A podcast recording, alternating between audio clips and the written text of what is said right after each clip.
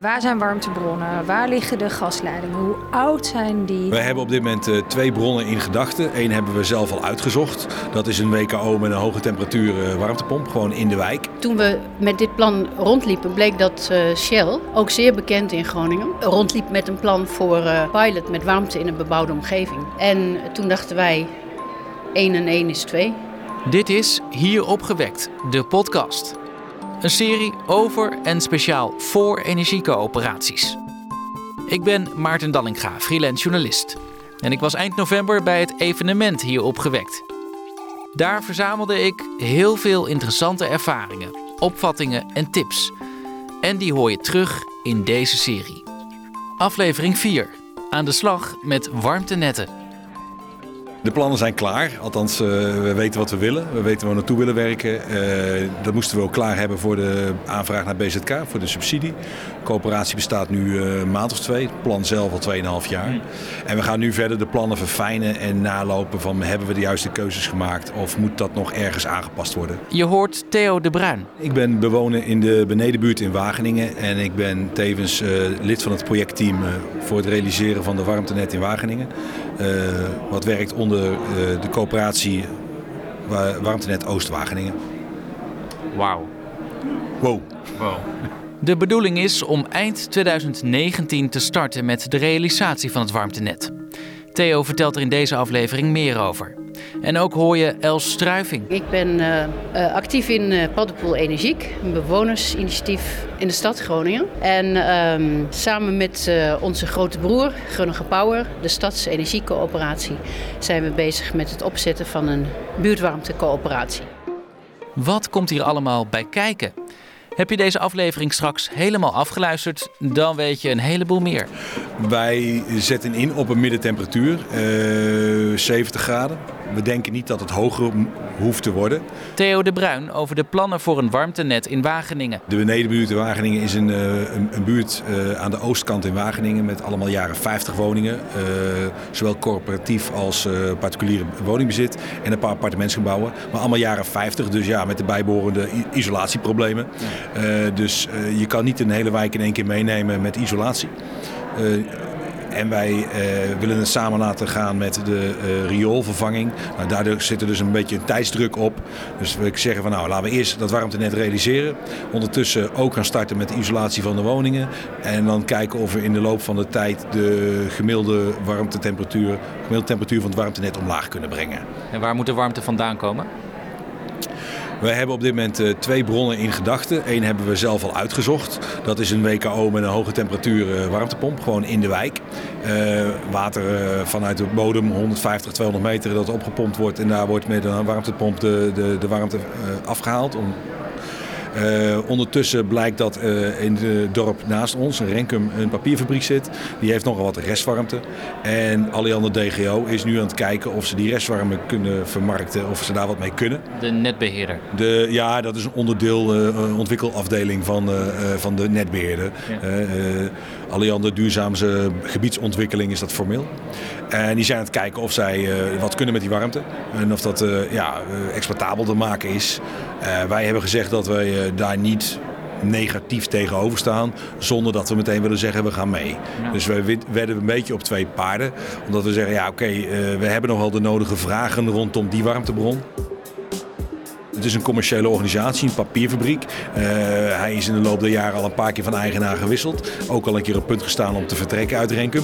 Dus als je een duurzame bron wil hebben voor de komende 30 jaar, wil je daar zekerheden over hebben.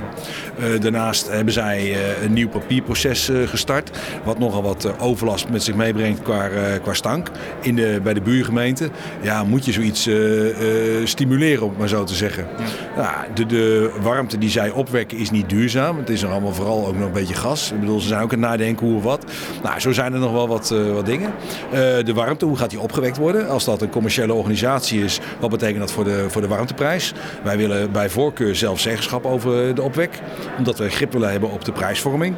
Nou, dat is allemaal nog op geen enkele manier geborgd. Dus daar hebben wij onze bedenkingen bij. We willen niet zeggen dat we het niet willen. Maar we willen wel heel zeker weten dat dat goed geregeld wordt. Ja, hier zitten eigenlijk al heel veel tips in hè, voor de luisteraar.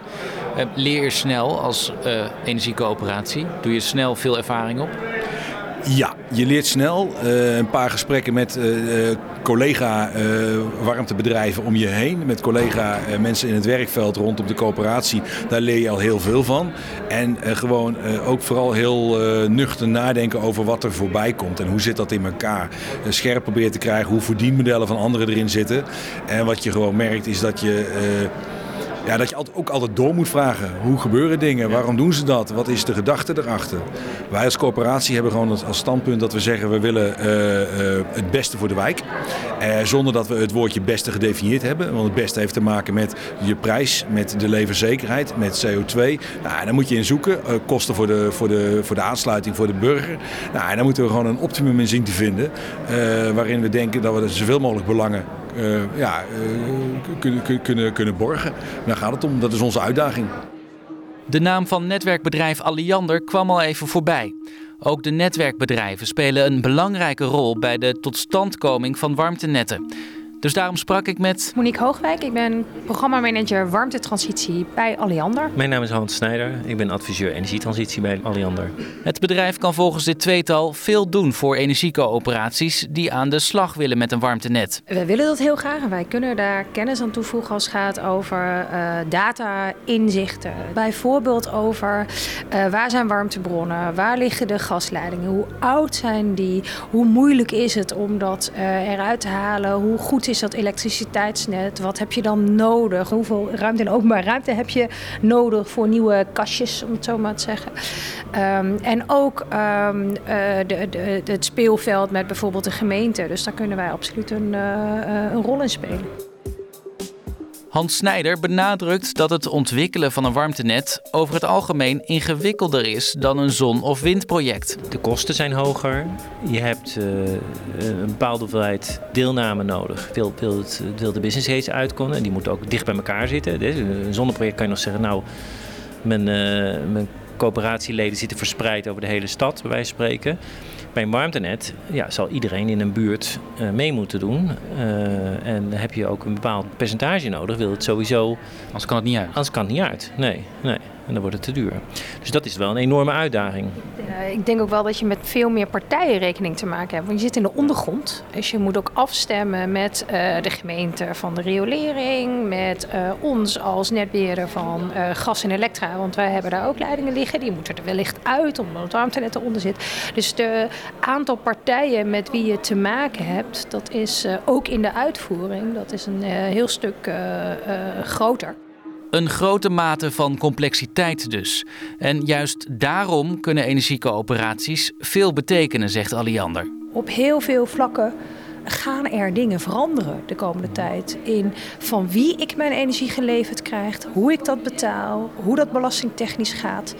Uh, en ook hoe het technisch bij mij in huis zit.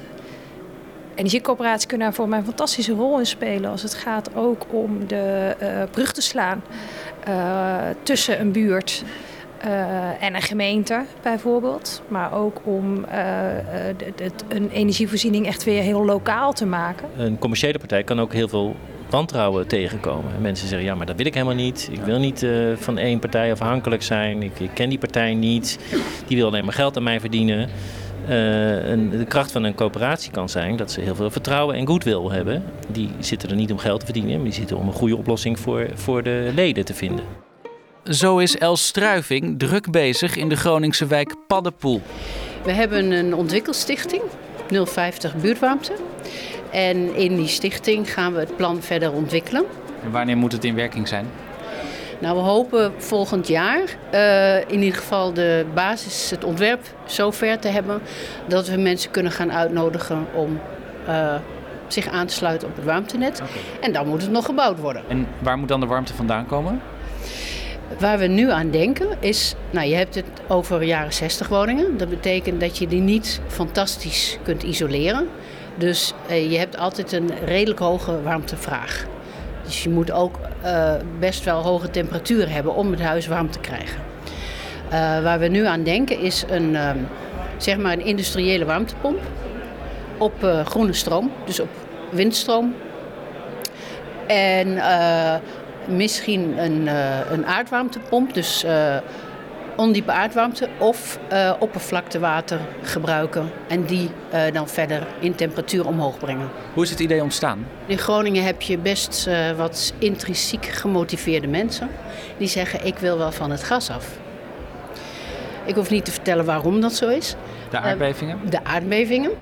Maar dat is nou net niet de reden waarom Els zo bevlogen is. 40 jaar geleden had mijn vader een idee. Mijn vader was ingenieur, ambtenaar bij de gemeente. En die had het idee om uh, mest te gebruiken voor een stadswarmteproject. En mijn vader werd een beetje voor, nou ik wil niet zeggen voor gek versleten, maar het was wel een beetje een. een Hij werd niet echt serieus genomen. Hij werd niet echt serieus genomen. En uh, nu mijn vader is inmiddels overleden. En um, nu merk ik zelf dat ik toch wel daarmee aangestoken ben met dat, uh, met dat virus van hem. Van uh, waarom gaan we het niet samen duurzamer doen als het kan? Als we teruggaan naar dat warmtenet, hè? Um, waar loop je zo al tegenaan bij de realisatie daarvan? Wat voor tips kun je ook meegeven aan anderen die hiermee aan de slag willen? Even maar uh, drie of vijfhonderd of duizend huishoudens laten aansluiten. Dat organiseer je niet met een, met een clubje in Paddenpoel. Dus je hebt een professionele organisatie nodig. En uh, we hebben inmiddels uh, zijn proeftuin aardgasvrije wijken. Maar dat geld ligt bij de gemeente. En wij hebben ook geld nodig voor de ontwikkeling. En uh, dat is dus een, een, probleem, want je moet een professioneel team opzetten. -hmm. Dus wie gaat dit betalen? Nou, dat is een, een, hele, een heel akelig antwoord. Of niet akelig. Uh, maar uh, wij hebben, uh, toen we met dit plan rondliepen, bleek dat Shell, ook zeer bekend in Groningen, rondliep met een plan voor, warmte, voor een pilot met warmte in een bebouwde omgeving. En toen dachten wij, 1 en 1 is 2. En we hebben dus zij helpen ons met technische en economische kennis mm -hmm. en met geld. En het doel is een coöperatief net. Dus zij hebben niets te maken met de exploitatie. Het wordt een burgernetwerk. Maar uh, ja, zij hebben belang bij kennis van het proces. En wij hebben belang bij, uh, uh, bij hun uh, expertise en, en financiën. Ja. En dat brengt wel, kan ik me voorstellen, ethische dilemma's met zich mee. Ja, we hebben, uh, we hebben uh, van begin af aan uh, met mensen hierover gepraat.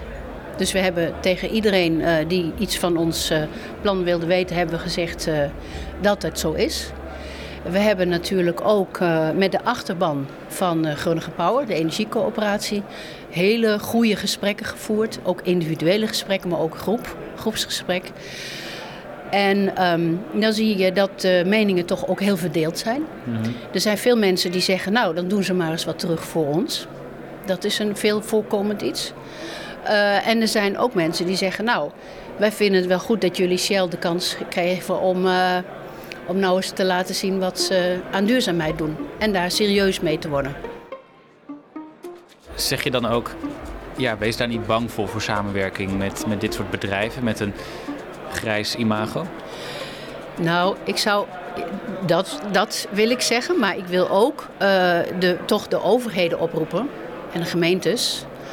Uh, om te zeggen: als jullie clubs hebben in je, in je, in je gemeente, uh, help ze ook om die stap naar een iets professionelere organisatie te zetten. Mm-hmm. Want ook daar kan, in dat speelveld kan nog wel wat verbeterd worden. Dus ik wil niet iedereen aanraden om maar uh, een lijstje met multinationals aan te schrijven en zeggen van uh, kun je ons helpen. Maar maak duidelijk dat um, het opzetten van dit soort projecten, wat een miljoenenproject per definitie is, mm-hmm. dat je dat niet uh, met die 60-plussers in een avondje doet. Op het evenement hier opgewekt sprak ik ook met Sibylle Schöne, adviseur van het Hier Klimaatbureau. Ik vroeg hem wat als je als energiecoöperatie een idee hebt voor een warmtenet. Waar begin je? Het startpunt is altijd uh, met je buren gaan praten. zorgen dat er iets van een groepje ontstaat die erover na gaat denken. Want op je eentje schiet het niet echt op.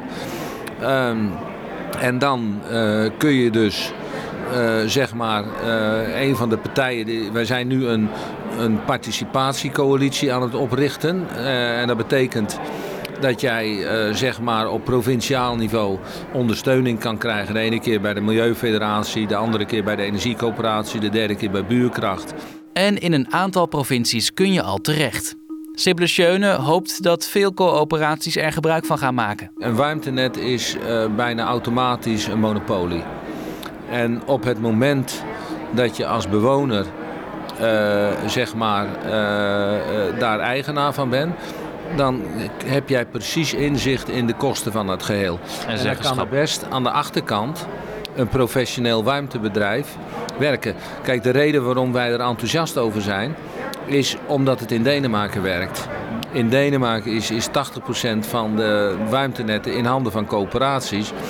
En daar zie je dat het gewoon een succes is, warmtenetten. En de kans is heel reëel dat als je niet een, een, een coöperatieve vorm ontwikkelt, uh, dat die warmtenetten niet van de grond komen, omdat mensen het niet vertrouwen. Ja.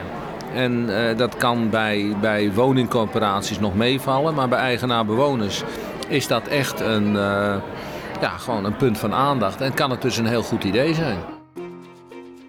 Dit was de vierde aflevering van Hier opgewekt, de podcast. Gemaakt door mij, Maarten Dallinga, in opdracht van Hier opgewekt. Enthousiast, leuk als je anderen over deze serie vertelt. Reageren kan ook. Mail naar info.hieropgewekt.nl En wil je geen enkele aflevering missen? Abonneer je dan op deze serie via je favoriete podcast-app. Bedankt voor het luisteren.